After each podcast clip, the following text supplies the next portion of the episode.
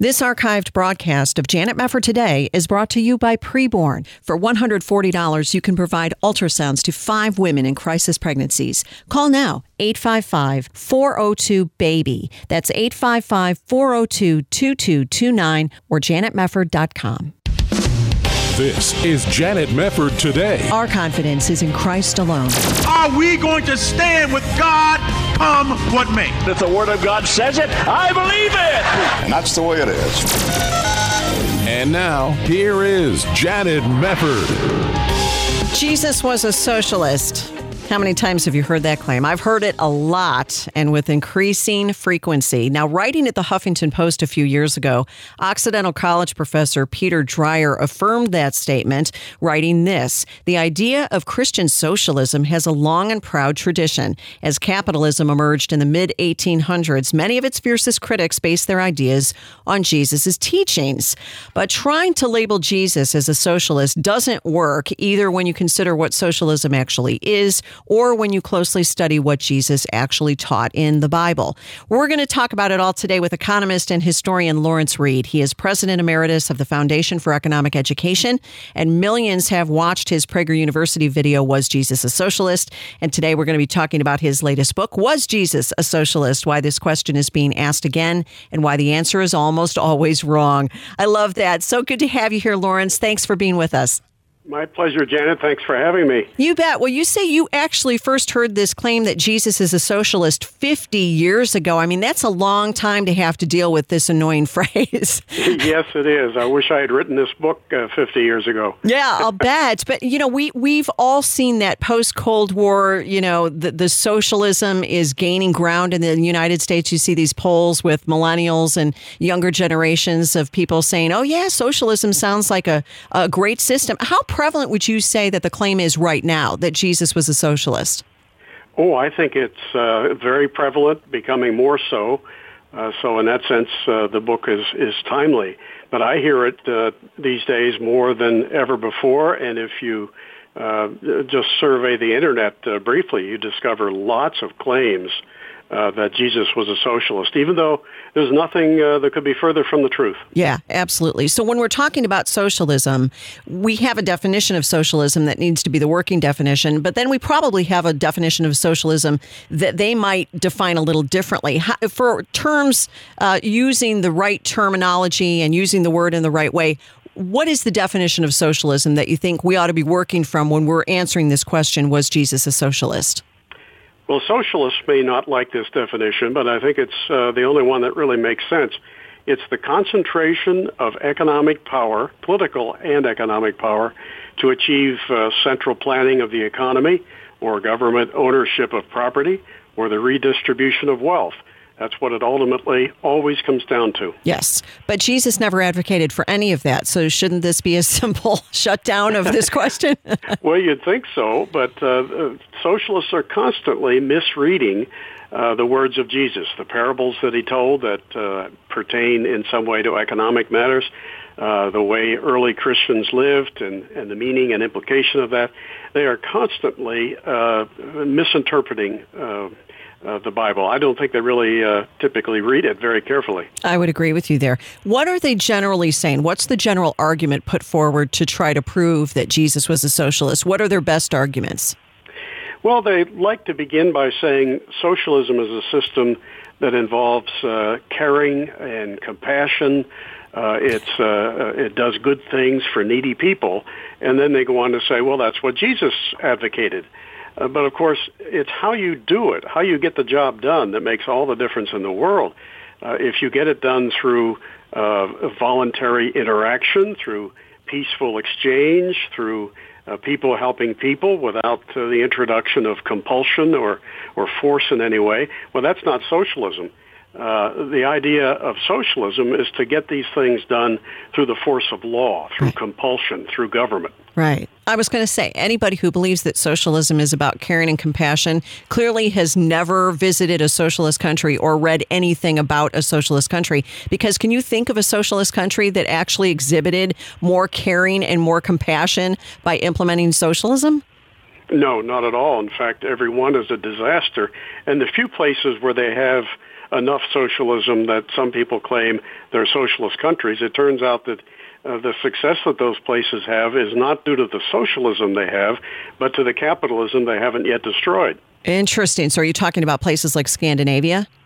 Yeah, and they are much freer, uh, more capitalist than people like Bernie Sanders and other socialists uh, understand. They're, they are so hopefully out of date uh, when they claim that those countries are socialist. I've got quotes in my book from Scandinavians, including the Danish uh, prime minister, who's saying, "Stop calling us socialists. We are a market economy." Yeah. And in fact, they are uh, among the top 30 countries in the world today for economic freedom. They had welfare states and a lot of socialism, but about 30 years ago, because they were fed up with it, they be, they began to unwind all that, and they're much freer today.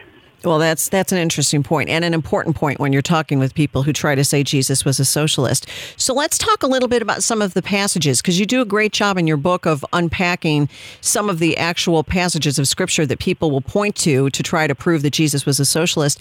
And I thought of this one too. You mentioned it early on in your book, but Acts 2 where they talk about, you know, all coming together as one and they sold their property and possessions and were sharing with all as anybody might have need. This is talking about the early church, but it seems seems that one would immediately fall apart because A, it was voluntary, and B, it was the church. It was not the state making them do it.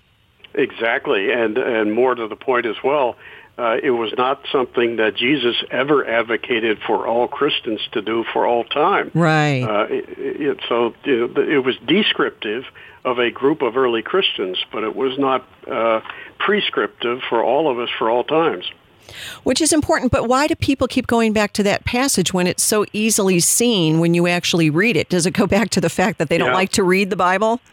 Well, many of them, I think, are are superimposing their political beliefs onto the Bible, and if they really search their hearts, they'd realize that maybe they're prioritizing their political agendas uh, agendas over the uh, actual message of the New Testament. When you read it carefully, uh, you don't come to these sweeping socialist conclusions, whatever. Even the parables that Jesus told, uh, to the extent they have economic content, they are supportive not of socialism, but just the opposite.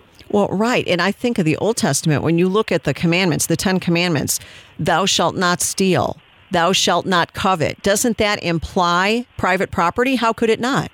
Oh, absolutely. And uh, I always uh, tell audiences that they should take note of the fact that there's a period after thou shalt not steal hmm. and thou shalt not covet. It does not say thou shalt not steal unless you are really convinced you could spend it better than the guy who earned it, or thou shalt not steal unless you're uh, unless you get a politician to do it on your behalf for a worthy cause. It's thou shalt not steal. Period. Yeah.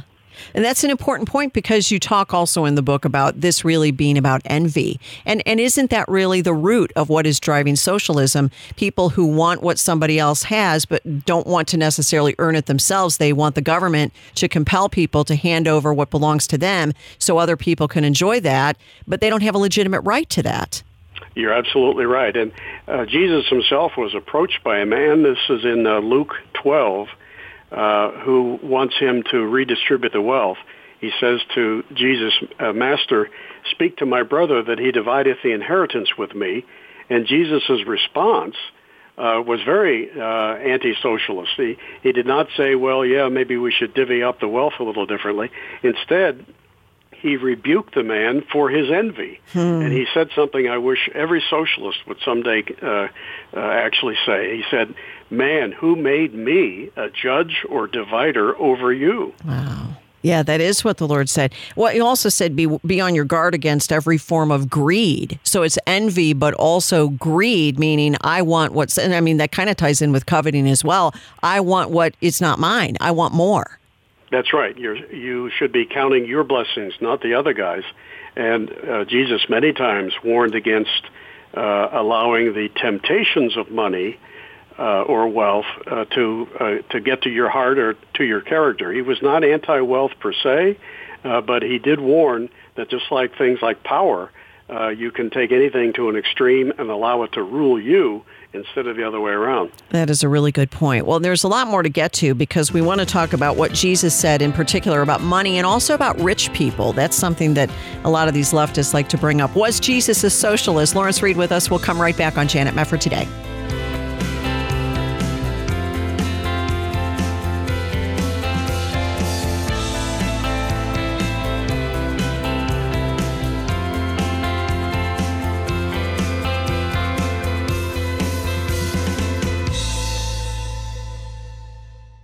Are you in need of a healthcare program? You're in luck. As a member of Liberty Health Share, you're part of a community that comes together to share their medical expenses. You can sign up throughout the year with membership starting as early as the following month, and there are no contracts or commitments. Programs start as low as $199 per month, and there's no network, so you can choose your own doctors and hospitals. Liberty Health Share is a nonprofit ministry, not insurance, so your money goes toward helping other members with their eligible medical expenses. And in your time of need, other members are there for you too. You can feel good knowing you're part of a community of like minded individuals who understand the importance of people coming together to bear one another's burdens. Find out more by calling 855 565 2561. That's 855 565 2561 or visit libertyhealthshare.org slash JMT. That's libertyhealthshare.org slash JMT. What happens when an abortion minded woman sees her baby's heartbeat for the first time? Here's how a nurse describes the power of ultrasound. When she saw the picture of her baby on ultrasound and saw that beating heart, it was a defining moment that just broke her and she said, I just can't allow this baby to be killed. By letting a mother hear her baby's heartbeat and see her baby in her womb, she'll choose life 80% of the time. Then we were able to share the gospel. Sometimes we were able to give out a Bible if they're open and just minister to her the scientific truth and God's love. I cannot tell you how many times a baby's life is saved through ultrasound. It's just an incredible tool. Preborn is the largest provider of free ultrasounds in the country. One ultrasound is just $28, or five ultrasounds are $140. Would you join Preborn in the cause for life? Call now 855 402 BABY, 855 402 2229. You're listening to Janet Mefford today. And now, here's Janet. Welcome back. Was Jesus a socialist? It's the name of the new book by Lawrence Reed. Why this question is being asked again and why the answer is almost always wrong. I, I got sick a long time ago of people trying to paint Jesus as a social justice warrior, Lawrence. and you've done as good a job as anybody of explaining why this is just ridiculous, this claim. But, you know, you were talking about Luke 12, and, and the, the, you know, this is such an important thing for people to understand. When people are supporting socialism and trying to get Jesus to fit into their socialism ideology, they're ignoring a lot of these specific passages. And you had mentioned that Jesus confronted, you know, came came in contact with this man who wanted him to redistribute the wealth, and Jesus shut him down. What about the workers in the vineyard? This is another important passage from Matthew chapter 20. How does that fit into this argument that Jesus certainly was not a socialist? Yeah, this is a great story. Uh, one of Jesus's uh, uh, best parables, in, in my view. Uh, he talks in this parable about uh, a man who needs to bring his, his harvest in, his grapes. Uh, and so at the start of a day, he hires some workers and agrees to pay them a denarius. And then as the day wears on, he discovers, hey, I've got to get more people. I've got uh, to bring the harvest in. So he hires some more around noontime and offers to pay them a denarius just for working the balance of the day. And very late in the day, maybe with an hour to go, he hires uh, the final group of workers they're only going to work maybe an hour or so, but he offers them the same rate of pay, a denarius. And then uh, later, the workers all together, and you can imagine uh, the ones who worked all day for the same that the latecomers got for an hour of work, they start saying things like, uh, uh "This is not fair. We should get more." and Jesus has the uh, owner of the vineyard responding by saying, "It's my money. Didn't I give you what I promised? Didn't you get what you agreed to be paid? Uh, get out of here. Basically saying, look, uh, I didn't deceive anybody. I paid everyone precisely what I promised them. And in my mind, this is not only a defense of the right of voluntary contract and private property. I think it's also uh, in support of supply and demand. Yeah. Some, sometimes late in the day, you got to pay a premium to get people to uh, come back out to work. That's a really good point. And it would seem that it would be hard to look at this passage and say Jesus would have been in favor of a $15 minimum wage for everybody as well. yeah, this was all done in uh, peace and voluntary uh, contract. There was no coercion involved and no state involvement either. That's great. Now, the parable of the talents is another one that you point out. I think that's also a great passage in Matthew chapter 25. How would this one back up the claim that, in fact, Jesus could not be a socialist? Yeah, you'd never have a socialist tell a parable like this one, uh, the way Jesus tells it. Uh, he talks about the uh, uh, man who leaves his estate for a period of time, and he entrusts three different people with uh, a por- each one gets a portion of his estate or his wealth. And he says, when I get back, I'll check with you to see what you've done with my money. And the, uh, when he comes back, the first man says, well, you'll be happy with me. Uh, I uh, buried it in the backyard, and so I have just as much for you now as you entrusted me with. And Jesus has the man in the parable then uh, uh, uh, criticize the first guy. He says, "What? You didn't do anything with it? that's that's terrible." Then he goes to the second guy who says, "Well, you'll be happy with me. I magnified your wealth. Now I've got two or three times what you entrusted me with." He gets praised, and then the third guy says, "Well, I did even better. I've I've made it into four, five, six times as much." And in the parable, Jesus praises that one the most and actually says we're going to take the money from the first guy and give it to the third guy because he knows how to create wealth. Yeah. Yeah. Well, there it is. I mean, it's just in black and white for people to read, yeah. or, or red letters, as the case may be. but that's, I mean, these are all such great arguments, and all you need to do is go to scripture and read the passages that you've outlined in the book so people can see for themselves. But on this subject of wealth and money and what Jesus said about rich people, how do you make the argument against these people who say Jesus was a socialist because he was against the rich? What's a good response to that? Well, Jesus never advocated a tax hike. He didn't talk about such matters. He was more interested in your uh, heart than he was your bank account. He never condemned rich people per se. Uh, he uh, stayed at their homes, in fact, in, in uh, multiple on multiple occasions, uh, he drove the money changers from the temple, and some people say, "Ah, see, money changers. That's that's wealthy people stuff. Uh, therefore, he must be against them." But keep in mind, he never drove a money changer from a bank hmm. or from a marketplace. He drove them from the temple for the same reason. Uh, if you showed up at a funeral with a kazoo and started playing "Happy Days Are Here Again," he'd probably drive you from the funeral home. Hmm. uh, these are things that are uh, best done someplace else. And uh, so he was basically sending the message that uh, do not defile the house of God, a holy uh, house of worship.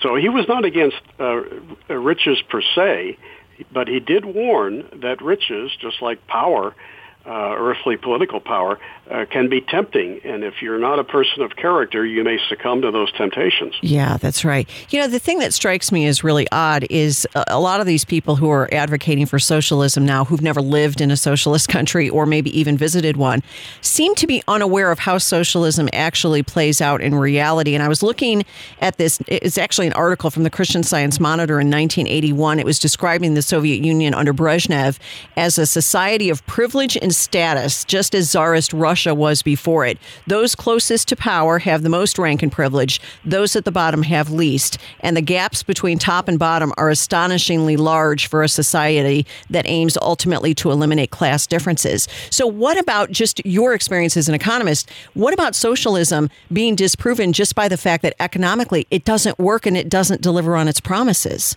Oh, yeah. The track record of socialism is awful. Uh, there are two indexes that anybody can look up uh, for free online, uh, produced each year by two different outfits. Uh, one is called the Economic Freedom of the World Index. The other is the Index of Economic Freedom. And they show year after year in ranking uh, all 180 plus countries of the world that the countries that are economically freest, you might say that's a rough approximation for most capitalists, uh, they are uh, the ones where people are doing uh, uh, the most, creating the most wealth. They live at higher higher standards of living, And at the other end of the scale, the socialized countries are invariably the poverty stricken. Yeah. Just look at the flow of foreign aid yeah. from governments to governments. I mean, they, that typically goes from the more capitalist countries to the socialist ones. We're always bailing them out. That's very true. That's very true.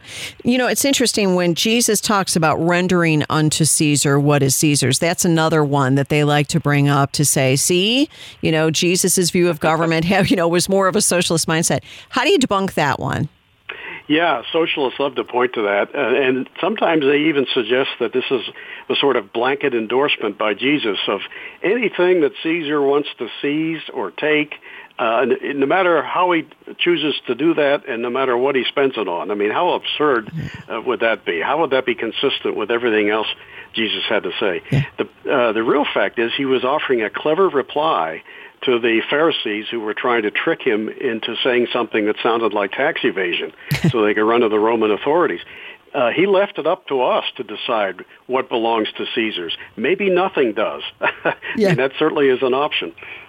Yeah, that's right. That's right. Well, when we're talking about true compassion, what is true compassion from your standpoint? Because clearly there is a lot in the Bible about being generous and being compassionate and caring for the poor and all those sorts of things, but not under a social justice headline. How would you explain that to somebody who's just confused about what the Bible actually teaches? Yeah, true compassion, by definition, in fact, going back to the very root of the word itself, is very personal uh, and it's very uh, voluntary. It's something that comes from your heart. Uh, simply saying, "Hey, I want politicians to be uh, uh, generous with other people's money for this or that cause," that doesn't mean that you're uh, generous. That doesn't mean that you're compassionate.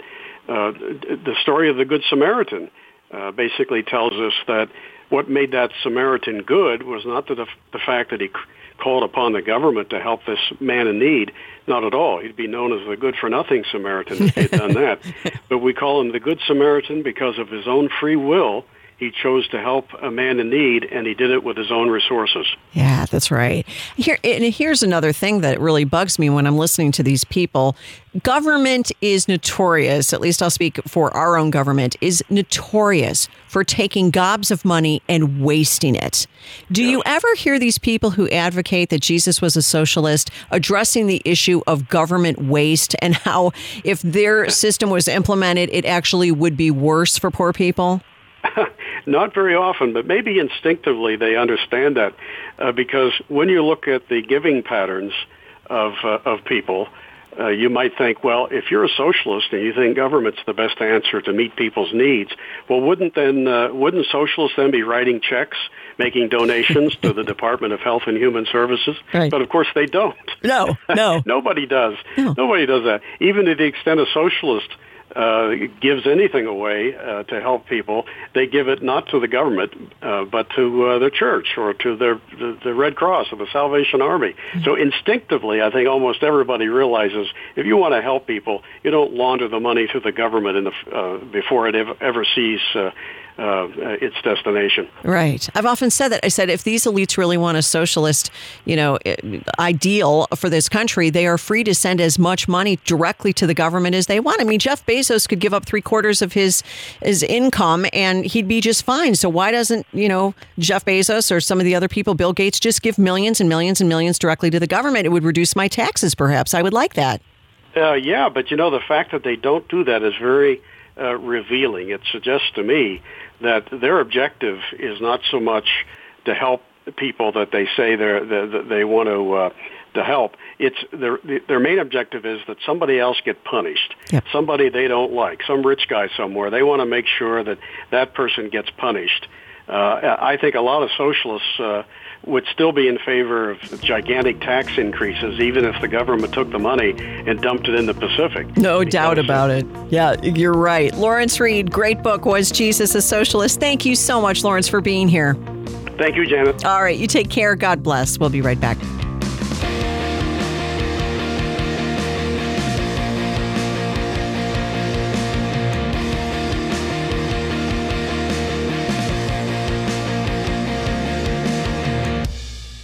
This archived broadcast of Janet Mefford Today is brought to you by Preborn. For $140, you can provide ultrasounds to five women in crisis pregnancies. Call now 855 402 BABY. That's 855 402 2229 or janetmefford.com.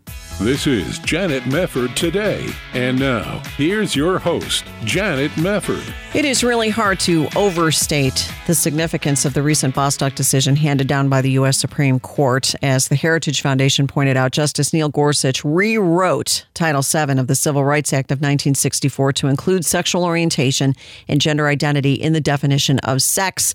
And this led Justice Samuel Alito to conclude in his dissent that there is only one word for what the court has done today legislation. Now, the problem for Christians down the road, of course, will be to what degree will we even have religious freedom once the ramifications of the Bostock decision ferret down into our churches and ministries and organizations? There's just a lot to talk about. And also, it's Pride Month, and we need to talk a little bit about what's going on there. So, we're going to get some thoughts on it all from Peter LaBarbera, president of Americans for Truth, about homosexuality. Peter, welcome back to the show. How are you? Good. Uh, thanks for having me on, Janet. Thank you for being here. What was your reaction to Bostock? Because I know this this didn't come probably as a big surprise to you. Well, I was appalled when I heard the news, and then when I started reading the decision, I was it was disgusting to me. I mean, that Neil Gorsuch, the heir to Antonin Scalia, the most famous originalist and the and the best jurist we've had on the Supreme Court in decades that this man would would replace uh, Scalia. It's incredible because it's all a bunch of of baloney. It's a, it's legal legerdemain where they took one statute written in 1964 and completely rewrote it to accommodate homosexuality and even the ridiculous notion of transgenderism whereby a man quote can become a woman which is absurd.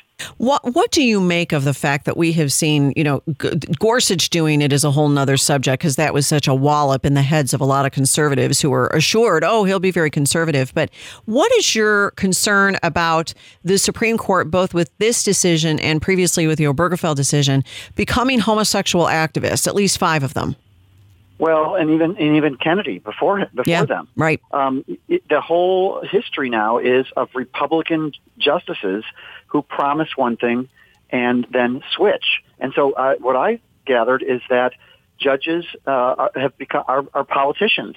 They lie to us. I mean, Roberts and Gorsuch lied to us. When you look back at their confirmation hearings, uh, Roberts said he would he would be like an, uh, an impartial umpire, calling balls and strikes and yet here he comes down on the side of a complete rewrite of the law. And and I also should say, Janet, that it, it really it shows how corrupt the legal industry is. Yeah. I mean, anybody with common sense can see how corrupt it is. Sex discrimination refers to treating women and girls differently than boys and men based on their sex. And to, to make, to, to turn the words around and to sneakily say that now this thing with back in 1964 when nobody even knew what transgenderism was that somehow that law written back then now applies to this to firing somebody or hiring somebody based on uh, oh, they decide that they're going to be the opposite sex is utterly absurd, and it shows you how corrupt the whole field is. But why has it become so easy for these activists to sway the judiciary? I know it's part and parcel of progressivism, but as you and I have discussed before, we have a lot of Republicans who have gotten on board with the LGBT agenda. Why do you think that is? Do you attribute this mainly to a, a spiritual problem at root that that we are moving away from the Lord, we're moving away from a Christian biblical world? Worldview. And when you do that, anything can happen? Absolutely, and I think also it's a it's it's a sign of how uh, the fanatical LGBTQ uh, movement has really overtaken not just the legal in the legal field, but all institutions practically in the culture. Yeah. And when they got and when they took over the media, and now there's no even no other side allowed. Practically, the media has become part and parcel of the LGBTQ movement. It made it so much easier because then they can say, well, it's really not even accepted anymore. The idea of quote unquote discrimination. And so the court relies on the corrupt media. The corrupt media promotes the, the takeover of the courts and corporations and academia. And it all becomes one big uh, incestuous propaganda mill, and then we become affected. And I still believe the silent majority would oppose this. If they saw what happened in this decision, Janet, they would oppose it. But the average Joe doesn't even hear much of an, of an opposing viewpoint anymore. Well, no, I was reading over at the SCOTUS blog, the Supreme Court blog, this article by Alexander Dushku and Arshawn Gunnarsson, who filed amicus briefs on behalf of some of these religious employers involved in the Bostock decision, which incorporated three different cases. What was interesting to me was you had Gorsuch and people who were trying to defend Gorsuch saying to us, people like us, don't worry about it because you still have religious freedom under RFRA. And I laughed, a belly laugh, when I heard that, Peter. I'm sure you probably did too, because I thought, when have religious rights ever mattered one whit to gay activists when all they talk about is steamrolling them? The Equality Act, for example, which has already been through, uh, you know, the House and approved by the House, not yet signed into law, that takes away all religious freedom. You don't have any religious rights to oppose the gay agenda when it comes to so called discrimination against gender identity or sexual orientation. How do you see this Decision playing into that down the road and, and the future for our religious freedom? When the how, Why would the First Amendment mean anything anymore, Peter? When, when the 1964 Civil Rights Act, the word sex now means gender identity. What do words even on, well, on the page mean anymore? Well, Janet, let's look at one of the cases that was part of this uh, this decision. The the Harris case, which was a funeral home owned by Christians, and they had a male employee, biological male, identified as male, dressed as a male, and then he decides that I'm going to live as a woman because that's who I am. They take uh, action against him because they, their, their, log, their very logical reasoning was we we don't want grieving family members to have to basically uh, see this person pretending to be a woman uh, in in their grieving moment when their relative or their father, sister, brother dies, and that's completely rational. But now that is quote unquote discrimination. That is now being analogized to racial discrimination. In other words, if you don't believe a man can become a woman, you are the equivalent of a racist, of the Ku Klux Klan. Yeah. That's what we're talking about here. It's already in this decision. You better believe they're going to do lawsuits to, to apply this to every aspect of American society. Well, this article at the SCOTUS blog says the court's decision raises hard questions about the freedom of religious organizations and schools to continue their faith based employment practices. For example, and I'd love to get your take on this, they say Bostock calls into question the distinction between LGBT status and conduct. Repeatedly, the court's opinion refers to homosexuality without acknowledging any difference between the status of being gay or lesbian and conduct based on that status. And so the problem comes up that Bostock's disregard of the status conduct divide raises troubling questions about the ability of religious employers to continue making compliance with religious conduct standards a condition of employment. Now, I thought that was very significant because it is important to Christian organizations that you not only profess Jesus Christ and you're a professing Christian, but you also live your life in a biblical way. That's always always been a part of employment with Christian ministries or churches or the like. And yet Bostock didn't work that out. Should we be nervous? Oh, absolutely. And let's look at how the ACLU has applied this for decades now, I believe, because it happened way back when we were fighting the sexual orientation law in Illinois. They said, okay, we're, we're not going to talk about the ministerial exception. In other words, we, we're not going to force you to hire a homosexual minister if you're a Christian church, a Bible-believing Christian church. But let's talk about the secretary or maybe the janitor. Mm. Well, think about it, Janet. You have a school, you have a Christian school, or maybe you have a, a, a school that affirms uh, historic Western Judeo-Christian teachings on sexuality and you say, well, we're not going to talk about forcing you to hire a Christian, uh, a teacher who's openly transgender, but I don't think the janitor has anything to do with the mission statement of your school. And so you, you, you basically, they're already looking for end runs around the whole ministerial exception, so-called you better believe they're going to they're going to go for the whole kit and caboodle now because they see this as a tremendous opening. And as Alito said in his very good dissent to this decision, there are a hundred federal laws that apply the sex discrimination standard, which means we're going to, you can expect lawsuits on all of those applications of sex discrimination in federal law. And one more thing, Janet, look at the Kavanaugh dissent. Although it was very good on how they stretched the original interpretation of the law, to write this decision. At the end, Kavanaugh panders to the LGBTQ lobby himself and, and makes very clear that he is very pro-gay and pro-transgender himself. Oh yeah, congratulating the LGBT movement on all its gains. I was like, oh, stop it. I mean, it was. he said there should have been this should have been done through Congress so we could have a signing ceremony. I mean, I thought Kavanaugh was supposed to be impartial himself. What, Yeah. hap- what happened to that? It's like he picked up his rainbow pom poms and started doing cartwheels. It was it was really nauseating. We're going to come back. Peter LaBarbera with us. Stay stay tuned. We'll be back after this.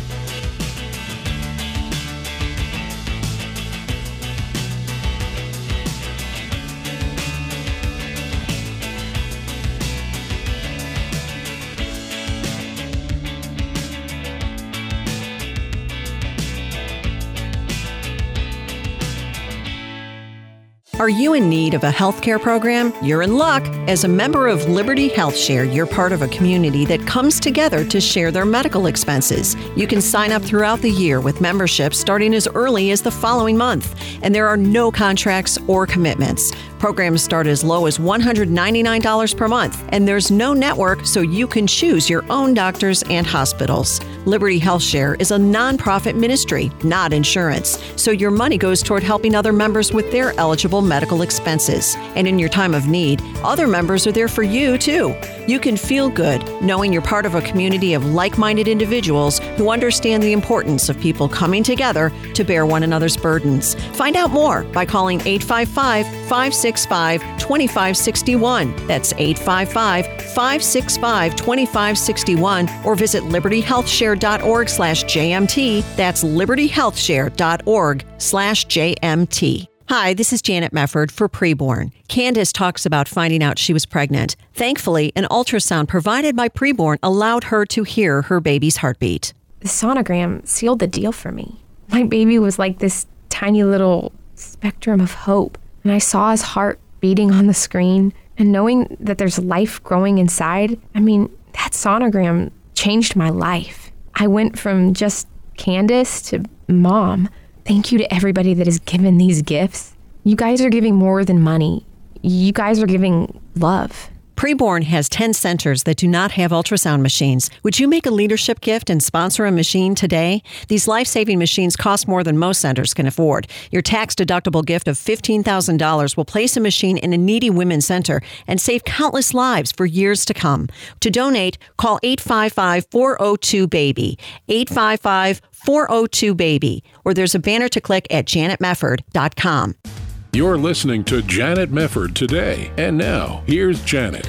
Welcome back. Thanks for being with us. Peter LaBarbera is with us from Americans for Truth about homosexuality, and we're getting his take on the Bostock decision and the implications, potential implications for churches, for Christian ministries, even for Christian schools. Peter, when you're looking at this decision and reading over what Justice Gorsuch had to say in that opinion, is it your opinion that it could come down to Christian schools being forced to hire gay teachers or transgender employees? W- w- would we have any protection, do you think? Oh, I think absolutely. And as I said before, um, it's it's going to they're going to start with the, the the people in the uh, job that they say, well, do, aren't they're not teachers? They're not teaching the mission. Okay, so maybe, but even teachers, of course, the first one. Um, you know, as you said, and I think that's a very important point you brought out from that article, uh, Janet. The the the conduct versus who you are. Let's remember that the entire uh, the decisions we've seen going way before this, they're always talking about they talked about animus. In other words, being against people for who they are. Well, that's a philosophical claim that being homosexual, being transgender, being gay is who you are. That's entirely a philosophical claim which Christians have to reject because there's nothing in the Bible that talks about homosexuality as who you are. Right. It's always about what you do. It's about homosexual conduct. And we know that there are people who, even in biblical times, who escaped that lifestyle and that sin and they emerged out of it. But that is not recognized. In fact, remember in the, I think the Obergefell decision, uh, they talked, they didn't even, they said it was an immutable characteristic. And so we already seen the judicial branch now being really against the gospel and, and homosexual lobby, of course, also against the gospel because Jesus has taken people out of homosexuality, but they don't recognize that and certainly not recognize in the law. So how can we expect them to understand what we believe that Jesus can change people, lift them out of homosexuality, out of transgenderism, if they don't even recognize that biblical teaching? That's a really good point. Well, something else that this article pointed out is Bostock raises questions about the express statutory exception for religious organizations. A lot of people might not realize this, but there is a section in the Civil Rights Act of 1964 called Section 702A, and it provides that Title VII shall not apply to a religious corporation regarding the employment of individuals of a particular religion to perform work connected with its activities. So theoretically, that ought to support us, but it says Bostock unwittingly cast doubt on this whole thing because its holdings that Title VII imposes liability for sex discrimination whenever an employer would not have discharged an employee but for that individual's sex, and that discrimination based on homosexuality or transgender status necessarily entails discrimination based on sex suggests that certain religious standards might violate Title VII. In other words, it muddies the waters now. So even though you have Section 702A in the Civil Rights Act of 1964, how they decided the Bostock decision is a completely different ball of wax than whatever you know has been codified. It seems to me what what is wrong with Congress? They rejected ENDA. I know it went through uh, you know the House and the Senate at different times. It never was enacted as law. But do you believe that Congress ought to take this up anew? We're not going to have any hope in the House, but how much faith would you have in Congress to be able to actually do its job on this issue? Yeah, I get that. Okay. not much faith. not much faith. I loved what Josh Hawley said, but I was looking immediately, who's reacting? Where was, I, I didn't see the Ted Cruz reaction, but I know it wasn't immediate. Yeah. Um, other people like Senator Thune in South Dakota, really, basically saying we can live with this, or it's, you know, not the outrage that we should have seen. And again, the politicians are allowing the court to do their dirty work. Yes. That's what's happening here. Yes, you're exactly And- right. And Grassley was the same. He was terrible also. But Janet, there's other applications to this law which is going to be frightening. For example, in California, we see a bill that was trying to equate. Um, apparently, if you are uh, there's a sex uh, uh, offender registry whereby if you're a heterosexual and you have uh, heterosexual sex with somebody who's 10 years young, within 10 years from a minor, ages 14 to 17, and, and the offender is within 10 years of that person's age, they are not put on the sex offenders, offender registry. However, if it's a homosexual man who had sex with a boy that age, he would be put on the registry. Well, guess what? The homosexual lobby is saying, hey, we can't have that distinction based on homosexuality because it's not fair. Well, guess what? They're going to sue under this Bostock decision Wow. when the average parent would clearly see a difference. It's horrible either way, in my view, but I think homosexuality adds another level of evil to predators. If a man molests a boy, they will now say, hey, you can't have any distinction in the law because of this sex discrimination case, and you better believe, Janet, they will be find, finding every single case they can to apply this bogus new decision to these cases. Oh, yeah, you're right about that. Speaking of which, we should mention to listeners that Mass Resistance reported derailing that terrible bill in the California legislature that would have allowed homosexual adults to prey on children who are 10 years younger, I believe, as you said, without registering as sex offenders. I was concerned about that, and I know you were as well at the time that we first learned of that bill. Apparently, it's dead, at least for now. But all age of consent laws, Janet, you better believe they are going to demand quote unquote equality Yeah.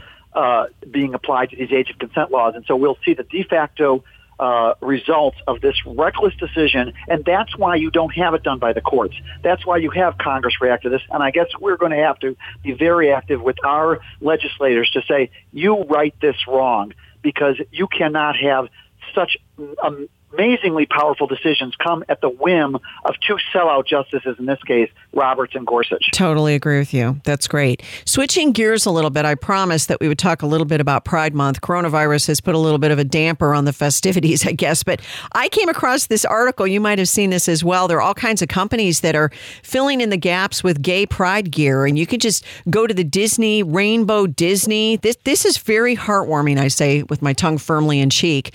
Uh, this was from USA today. You might not be going to Disneyland anytime soon, but you can still feel the spirit of the brand a la the Rainbow Disney Collection. Has 50 products to choose from, stuffed animals. They're fun and age appropriate for the whole family.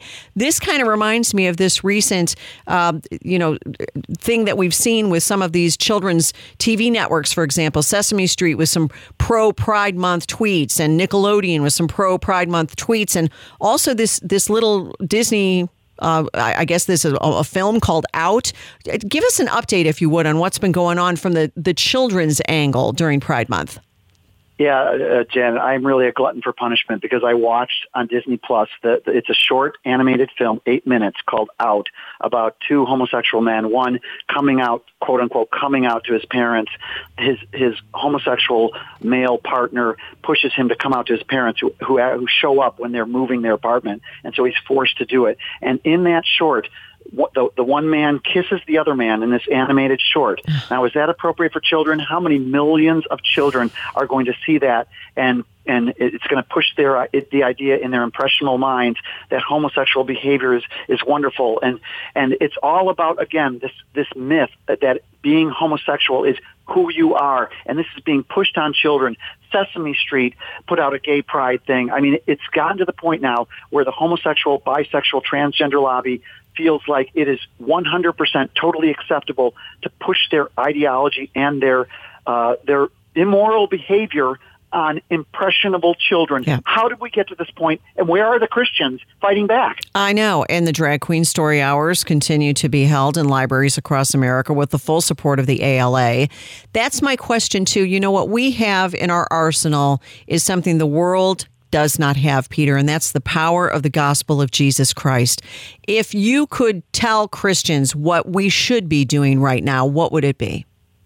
We have to fight this evil movement with everything we've got, using the powers we have as free Americans, while at the same time reaching out with the love of Christ. You know, I think God has tremendous anger and also sorrow at what's happened in this country. This country with this amazing biblical heritage is now promoting sexual deviancy and gender confusion and gender rebellion to impressionable children. Pastors, step up. Use your, your pulpit to teach morality and also reach out with the love of Christ because Jesus has changed people. Second Corinthians 5, Jesus Christ has, so many people have, have experienced the grace of God and the grace of Jesus and come out of these immoral lifestyles through Jesus. Right. And and you know, I think some people who will hold back, pastors for example, who would hold back from offending families that might have a gay son or something like that, how do they know that God doesn't want to save that family and from that situation and that particular relative who might be struggling with homosexuality. You and I know so many people personally who've left that lifestyle behind and they were so grateful to hear the gospel. I think we forget the power of the gospel sometimes when it comes to this issue. We really underestimate the Lord. That's my feeling. Yeah, I think we're ashamed of the gospel. How dare we say that Jesus cannot lift somebody with his, in his love and power and mercy out of immorality when we know that Jesus has has taken murderers and forgiven them. That's right. Mass murderers even. Yes. I mean, it's just amazing that we would deny the power of Jesus Christ to change lives and to heal people through the wonderful gospel. That's well said. Peter LaBarbera, thank you so much. AmericansForTruth.com. Check out Americans for Truth about homosexuality, one of the best groups out there for getting you the truth. And Peter, we're so thankful for you. Thank you for being with us again. Thanks for all you do, Janet. God all right. God bless you too, Peter. Thank you for being with us here on Janet Mefford today. We're really honored you tune in. Hope you'll do it again. God bless you. We'll see you next time.